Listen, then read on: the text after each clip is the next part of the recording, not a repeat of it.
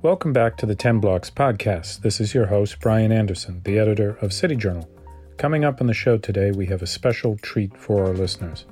Despite the tremendous progress made by many African Americans over the past half century, the Black community in America continues to experience higher than average poverty and lower than average educational outcomes, including alarming high school dropout rates, among other troubling social indicators. But how do we explain today's disparities? Is racism to blame? Well, last week, the Manhattan Institute hosted a fascinating discussion with Glenn Loury, professor of economics at Brown University, to talk about his reflections on the persistence of racial inequality in America and what's behind it. And we're excited to bring it to you today.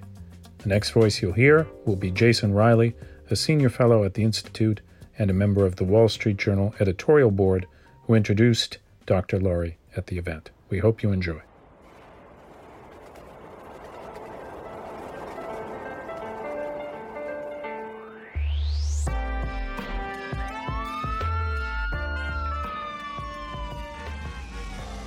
My fourth year hosting a conference on race-related issues for the Manhattan Institute.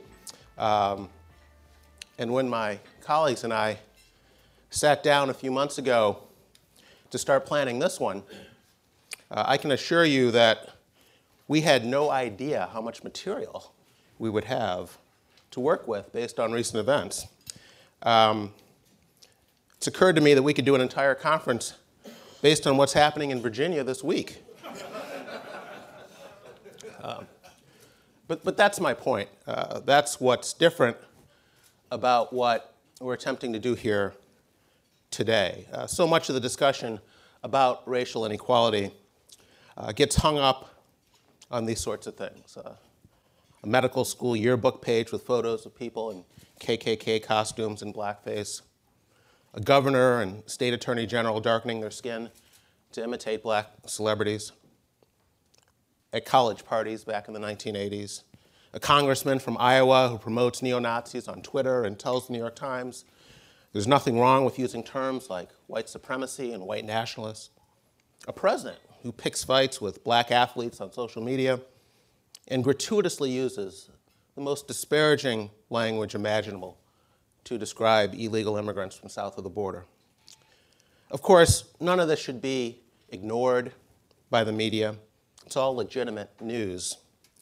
But does it explain racial inequality in America? Or more specifically, to what extent does it explain racial inequality? Do episodes like the ones I just described and countless others explain our persistent racial gaps in everything from income to home ownership to educational attainment to employment? Does it explain why our jails and prisons are teeming with young black and brown men? Well, the prevailing wisdom is that they do. That's the prevailing view in the media, in academia, and among our politicians and public policymakers. Among social activists, it's taken as a given. Civil rights groups spend most of their time scouring the nation for sightings of Confederate flags and use of the N-word by white people. In most of our discussions about racial inequality today, the assumption is that racism, by and large, explains racial disparities. That's the starting point. Many people have convinced themselves that evidence of ongoing racial bias proves beyond any doubt that racism in America today remains the major barrier to black progress. Whether other factors play a bigger role is a question seldom asked, let alone investigated with any rigor.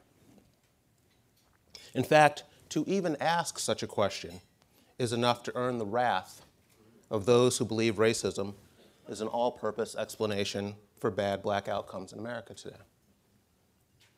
Well, I don't think that's the prevailing view among the people you'll hear from today. We're going to ask the questions that others don't want to consider. Now, no one here believes that racism is a thing of the past in America. Most reasonable people agree that it still exists. Nor am I arguing that the racism that blacks have endured over the centuries and continue to endure today has no bearing at all on racial inequities. It's not a question of whether racial bias is a negative factor. The relevant question is, to what degree is it a factor? The relevant question is whether the racism that does still exist adequately explains the racial gaps we see today, or whether other factors, namely cultural factors, offer more plausible explanations of what we're experiencing. Another problem with too many of our discussions about racial inequality today is that they are often driven by emotion and political correctness, which is understandable, but not particularly helpful when trying to come up with ways to improve matters. Anecdotes too often substitute for facts and evidence, or evidence is cherry-picked in order to drive a certain narrative. One of the best examples of this is the debate over police shootings that has gripped our country in recent years. Journalists these days state matter-of-factly that there is an epidemic in this country of trigger-happy cops gunning for black people. Protesters have marched in the streets. Pro-athletes have refused to stand for the national anthem. An entire movement, the Black Lives Matter movement, has arisen from this narrative. But is there any empirical data to support it? Well, here in New York City, we have the nation's largest population and largest police force. The NYPD has kept detailed records on police shootings since 1971. That year, in 1971, police shot 314 people, 91 of them fatally. 2 decades later, the number of police shootings in New York had fallen from 314 to 108, and fatalities had fallen from 93 to 27. Last night, I looked up the most recent figures we have, which are from 2017. In 2017, New York City police shot 19 people, 10 of them fatally. It's the lowest number on record. So we're talking about a roughly 90% reduction in police shootings and police shooting fatalities in the nation's largest city, the nation's largest police force, over the past 4.5 decades. And New York is no outlier here. Police shootings have fallen dramatically nationwide in other large cities over the past half century. In 2017, police in Los Angeles shot 15 people. Police in Chicago shot 25 people, which represented less than 1% of all shootings in Chicago that year. Meanwhile, we have social activists claiming that police shootings are not only rising, but have reached epidemic proportions. This is just one of many examples of how a prevailing narrative can be almost completely divorced from the empirical data. But if we want to begin to do something about racial inequities in this country, we need to be honest with ourselves. We need to correct the false narratives that so often drive the discussions. And that brings me to our featured guest, Professor Glenn Loury of Brown University, whom I'd like to invite up here to join me now for a brief discussion.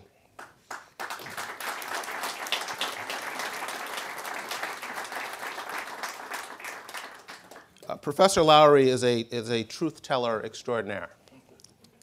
He's an economist by training. He's also taught at Harvard and Boston University. So he has an appreciation for facts and data and logic and empiricism. He's also published several books on race, including one titled The Anatomy of Racial Inequality and another titled Race, Incarceration, and American Values. Professor Loury wrote a provocative paper for today's conference titled Culture, Causation, and Responsibility: Some Reflections on the Persistence of Racial Inequality in 21st Century America. And I'm going to spend a few minutes discussing some of the major themes he explores. So, Professor, let's start with that title, Culture, Causation, and Responsibility. If we were sitting in a studio at CNN or a lecture hall at Wellesley and tried to discuss culture and responsibility at a conference on racial inequality, I submit to you that armed guards would escort us to the exits. Do you disagree? Only slightly. I mean, I do, at Brown University, where I'm a professor, teach a course called Race and Inequality in the United States. It's ongoing right now. And I started with a review of some of the data that are reflected in this paper about the extent of racial inequality. And I challenge people straight ahead. I say, you know, what's the cause of this? Okay. So there are various stories out there, and one of the stories is an unrelenting, overbearing white supremacist society won't give black people a chance. And I asked them, do you believe that 7 in 10 black children born to a woman without a husband, that fact is due to an unrelenting white supremacy? Do you really believe that? Do you believe that homicide, victimization, and homicide perpetration at an order of magnitude higher rate amongst African American young men as compared to similar white men is a, how? Explain to me, tell me what the causation is. I challenge them. But they're saying, and they don't riot. My point is they don't riot. Yeah. I mean, they are a little bit stunned because they're not hearing that kind of challenge in most of their classes. But I'd say 60, 70% of them are challenged by it. They're not, you know, just reflexively dismissive of it. Now, among the activists who are not in my classroom, but if we were to invite you, heaven forbid, to come and give a lecture, would be present in large numbers, there's a different story. There's no, as it were, talking to some of those people. But I'd say you just draw a kid at Brown University at random. It's not out of the question that you can get them to take seriously some of these kinds of things. Well, let's talk about some of the arguments they make. Because to be fair, many of even the activists don't deny the antisocial behavior that we see among particularly low-income minorities. But they say, before we start talking about that, before we start talking about black behavior, we need to talk about white behavior. We've got governors in blackface. We've got congressmen spouting off about white nationalism. Professor, why are you talking to me about out-of-wedlock childbirths? That is the real problem. Until we can eliminate that, don't talk to me about learning gaps and the black role in that. We can't get there yet until we handle this issue with white people. They need to get their act together. Don't talk to black people about getting their act together first. What a horrible argument that is. No, I understand that people are going to make it. Yes, that will be said. That's somewhat of a caricature, but not much. And what a horrible argument that is. You just made white people, the ones whom you say are the implacable, racist, indifferent, don't care, oppressors, into the sole agents of your own delivery. Really? If they are, in fact, so racist, what's the point in talking to them? I mean, there's just a straight-up logical contradiction in that posture. The oppressor is going to be the agent of my delivery if only I could get him or her to respond effectively to my moral appeals. I don't follow that at all. Now, as a matter of fact, I don't buy the hypothesis being that the fact that the culture of Jim Crow segregation and white domination in some parts of American society had a long shadow that could be seen even in the decades of the 1960s, 70s, and 80s in American society, reflected in the fact that some prominent Democrats in Virginia would appear to have been participants in a remnant of that. That's true. As an African American, I'm not especially, happy about that. But it's hardly an implacable force holding you back. And what I have to say to such people, and I expect that there may be some here who would find this problematic, but what I have to say to such people is grow up. Nobody's coming to save you. Grow up. You're just dodging your responsibility. You're just looking for an excuse. And sadly, too many in the establishment, in the media, in the academy, and so on, are willing to play along. But you know what? When it comes to their children, in their lives, they'll defend the norms of decency and civil behavior that they know are essential to the development and the success of people whom they care about. But when it comes to you and your people, they're willing to nod along with your nonsense. Grow up.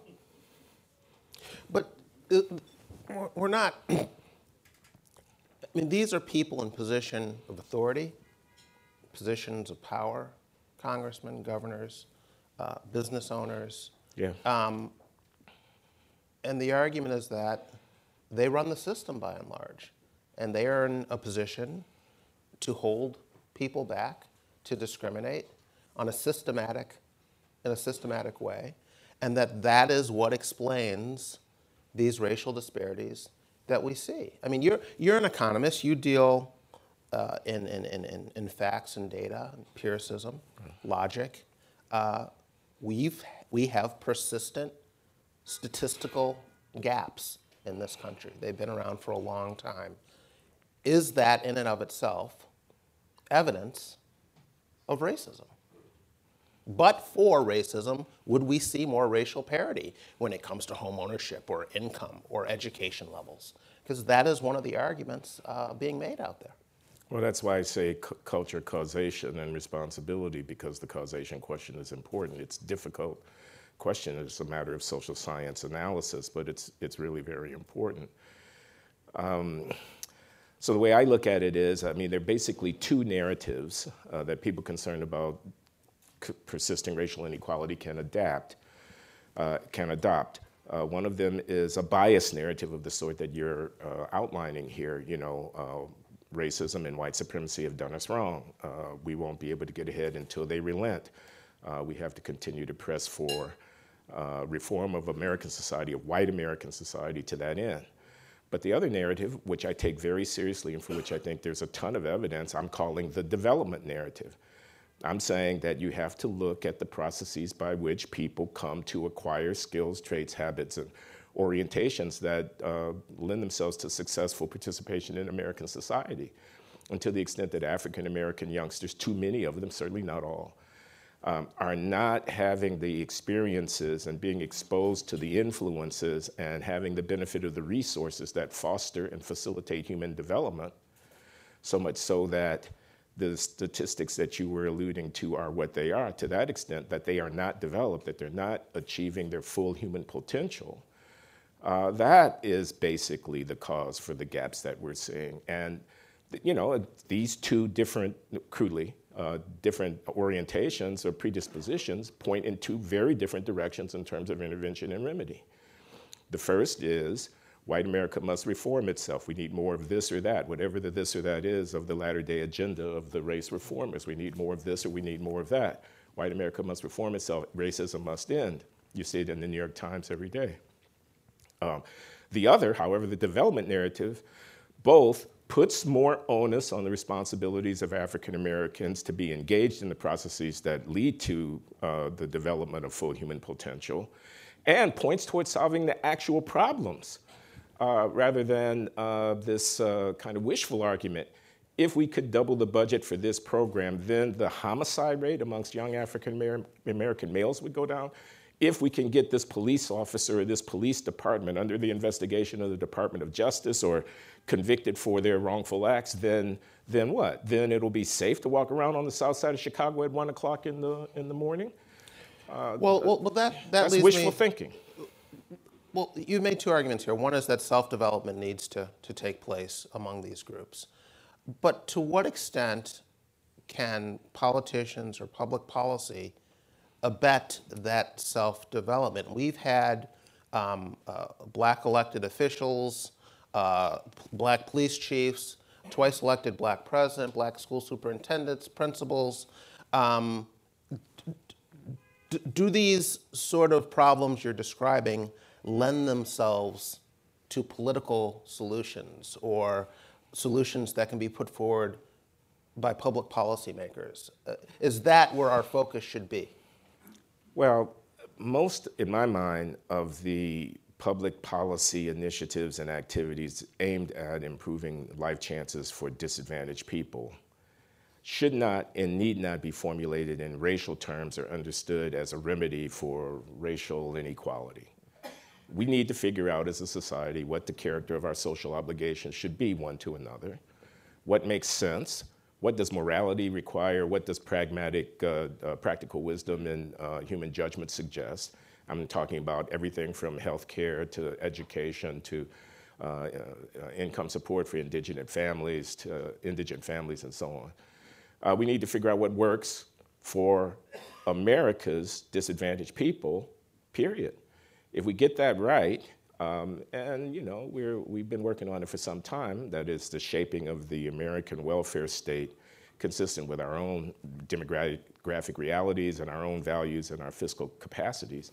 We get that right, we'll go a very long way toward, I think, assisting African Americans to be able to develop our full human potential. But one area that I'd point to in specific, and Ian Rowe is here, we're going to be hearing from him, is education. And I think that there is a obviously very large footprint that public policy at the federal, state, and local level has in the provision of educational services to young people. And I think it's demonstrable that on the whole, for disadvantaged African Americans concentrated in large cities and largely minority-majority school districts served by public employees who are on the whole, I assume, decent people doing the best that they can, but based on assessment of the outcomes, maybe not doing as best as can be done. That's a huge area for policy with respect to charter schools, increasing the options that parents have to avail themselves of. My son Alden, who lives in Chicago, has two children in the Chicago public schools, and I can tell you he and his wife, both of whom are college graduates and professional people, spend an inordinate amount of time worrying about how to get their kids educated, navigating the ins and outs of the system there. And that's just one example. There's plenty of room there, but you know, I mean, I'm talking to Jason Riley. I know you know that there are huge political forces standing in the way of that happening. And I find it profoundly ironic that you look across African American politics, you don't see any argument. It's not like I expect everybody to agree with me. I don't. But you don't see any argument. There's a virtual unanimous stance, in the case at hand, I'm talking about education, in favor of the National Education Association's basic platform on these issues, are hostile to charter schools. A couple of years ago, the NAACP's board meeting in Cincinnati was, in effect, attacked or overwhelmed by African American parents coming to protest the fact that the NAACP board was about to sign on to a resolution opposing funding for charter schools or exposing the expansion of funding for charter schools in the various states. But you don't see any political engagement with these fundamental questions. Likewise, on the issue of are the cops good or bad for the security and safety of African American lives in American urban environments? What a profoundly important and significant question. Where is the debate amongst African Americans effective at the political level? Where's the challenge to sitting Congressperson Maxine Waters or somebody like that? And you know, I mean, I don't mean to make this personal, but really? Here we are now, a half century after the 1960s, and there's no debate amongst African Americans about the lack of the effectiveness of these tried and shop-worn and ineffective stances that people are taking. I thought you cared about black lives. You're forcing me to the conclusion that you don't give a damn about black lives. What you care about is the New York Times editorial page. That's what you care about. You don't care about black lives. If you cared about black lives, you'd actually be out there arguing with people over this question of how do I secure the safety of person and property of people in places like the South Bronx or on the west side of Chicago or whatever, because there's an argument to be had. It is far from self-evident. Yeah, yeah. In the paper, you also talk about social media today and its ability to frame our conversations about race and racial inequality and the role it plays in pushing a narrative, which seems to be what's most important, owning the narrative, regardless of whether you have the facts on your side. Can you talk a little bit about that? Yeah, I was speculating. It's not as if I have this one nailed or anything like that, but it seems plausible to me. So an incident will happen somewhere, Starbucks in Philadelphia, if I'm not mistaken, two black men asked to leave the restaurant after getting into a dispute with the manager. The incident then becomes an event, and the event becomes a cause. And it's all around this idea that that incident is somehow emblematic or representative of the experience of African Americans. It resonates with the bias narrative. Here we have the incident. Now, what makes the incident even exist? It's that information about it gets spread instantly and quickly among people. People react to that information about it, post on Facebook, tweets on Twitter, and so forth and so on. And suddenly now we have a cause celeb. Now we have a larger than the actual objective, relative frequency, whatever. Likewise, a police officer shoots an unarmed African American who's fleeing and shoots them in the back. That then becomes the face of the experience of African Americans with police. Hundreds of thousands of people will now start taking their children aside and having a conversation with them about a purported threat that they face out there without any real statistical validation of the relative frequency of incidents of this kind. And it seems to me that the social media does facilitate that. I say in the paper that it's not that people know about the event. It's not that the event happened and people know about it. It's that people know about other people knowing about it. So that when I come to the cocktail party, it's a trope. It becomes a kind of a shorthand reference to a generic phenomenon of African-American oppression, suppression, exclusion, and so forth, that people can then draw on, knowing that others will understand the meaning of their reference to these events. It was that kind of idea I was getting at. What about the role that intellectuals, academics, people who deal public thinkers, people who deal in the world of ideas, what explains their reluctance to go there in terms of talking about the role that culture plays in inequality in this country? We all know about the Moynihan Report, what happened to him when he talked about what was going on with the black family, but we are 50 years past that. Why is there such a hesitancy still today to talk about what is so obvious? I mean, you look at it's, you know, causation is hard to prove, but the strong correlations between a father being in the home and a kid staying out of, finishing school, a girl not getting pregnant as a teenager, staying out of prison, all strong correlations between these things.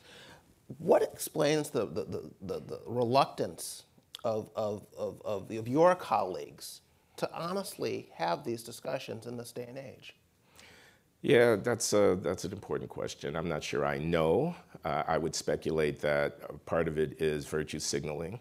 One, you know, you're in an equilibrium, we economists would say, where certain kinds of speech acts have a connotation that is negative. Only certain kinds of people would say that thing. So when the society is very polarized and where you have people whom we know are arch enemies of our interest, you know, at Breitbart.com or whatever it might be, who we know don't like black people saying certain things. If you are an African American or someone who wants to be thought of as very friendly to African American interests, you risk, when you repeat things that are like what's being said by the known racist or similar to them, you risk devaluation of your, of the assessment people are prepared to make about you as being committed to the cause. So there's a kind of, this is my theory of political correctness, actually. What I think political correctness is at the end of the day is a cul-de-sac, a kind of cognitive and intellectual cul-de-sac where we're trapped by the need to not seem to be on the wrong side of history and therefore saying things that we may not even believe ourselves, many of us deep down, but that we know are the things expected of us to be said. So I think it's something like that. At least for many people, it's something like that. For other people, I think it is a technique, and in effect, it's a dare, or I'm calling it a bluff in the paper.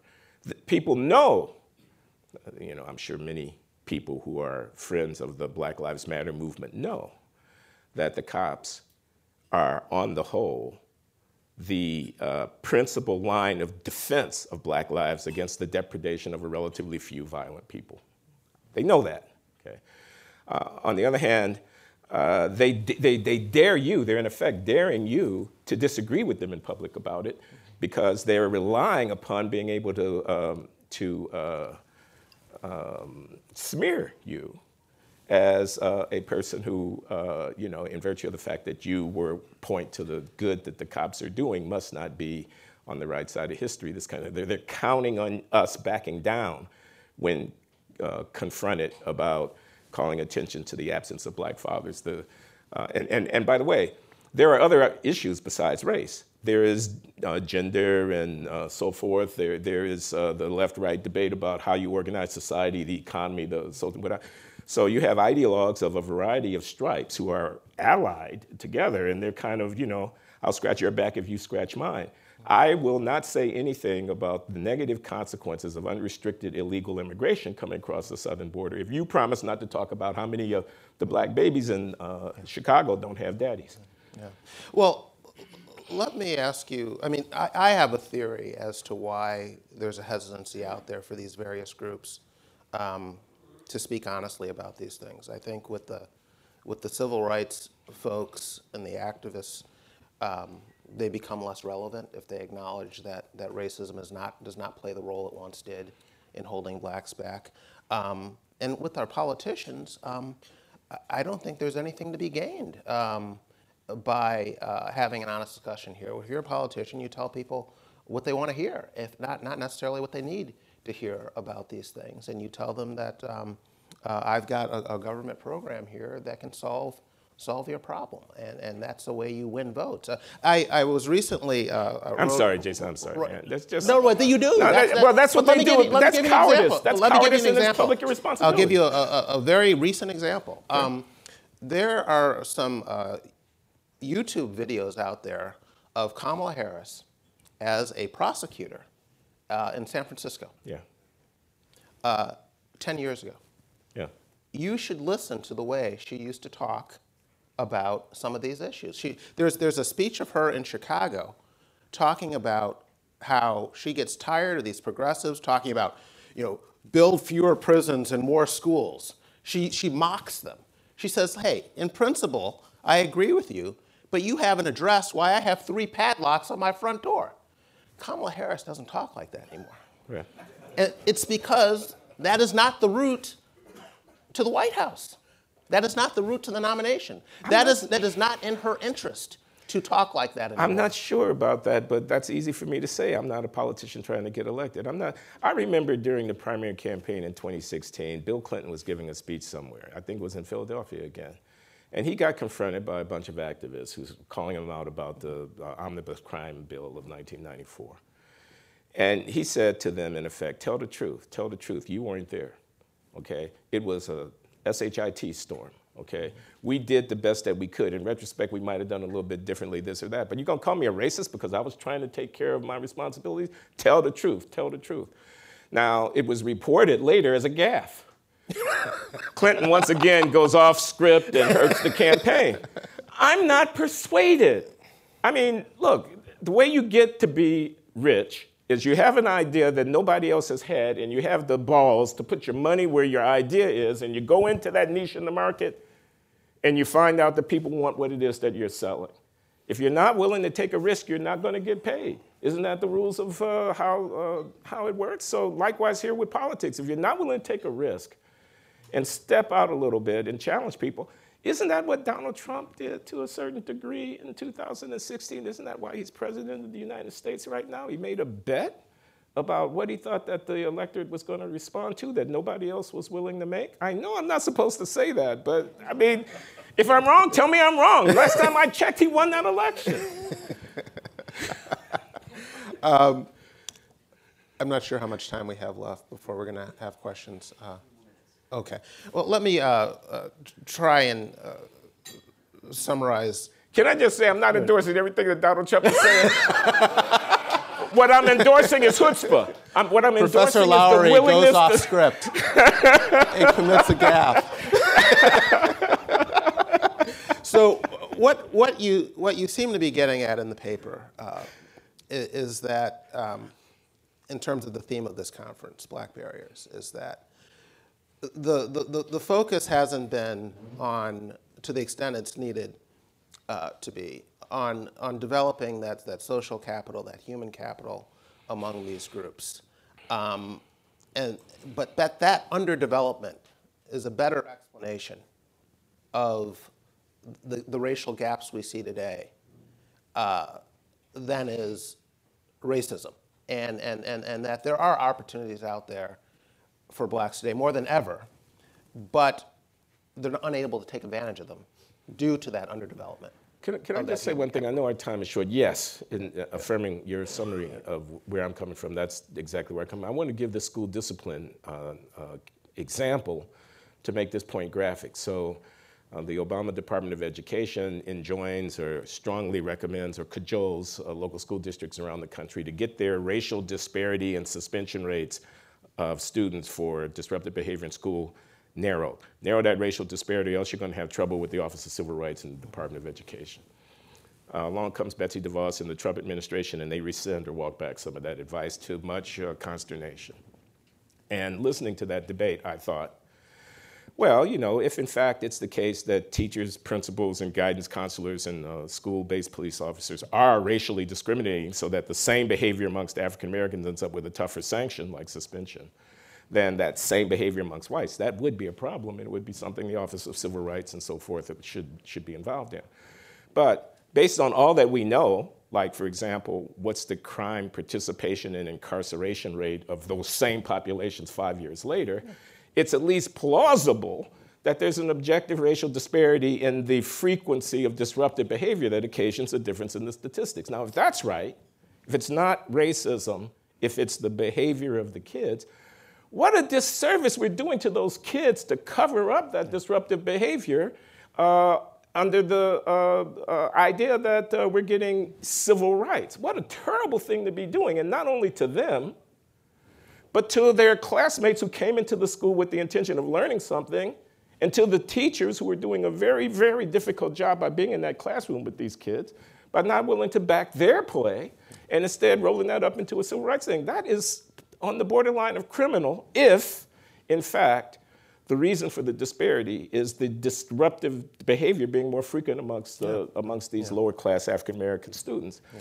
So that's the kind of thing that I'm saying. I'm saying if you really cared about racial equality, I could go on in this vein, the affirmative action debate.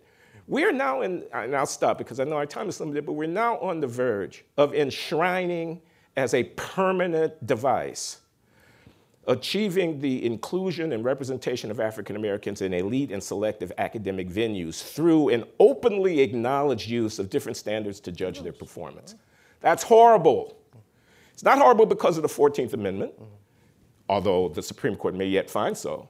It's horrible because it really isn't equality. It's patronization. It's African Americans embracing and the establishment adopting a set of practices that basically are rooted in the soft bigotry of low expectations. It's a horrible thing, okay? Not because the Asian kids are being unfairly treated, though they well may be. It's horrible to African Americans ourselves. And again, I ask, where's the debate? Other than Justice Clarence Thomas and Professor Thomas Sowell and a few others, there's not even a debate amongst African Americans about a first order question if the goal is equality. Well, we're going to wrap this up. Thank you, Professor Loury.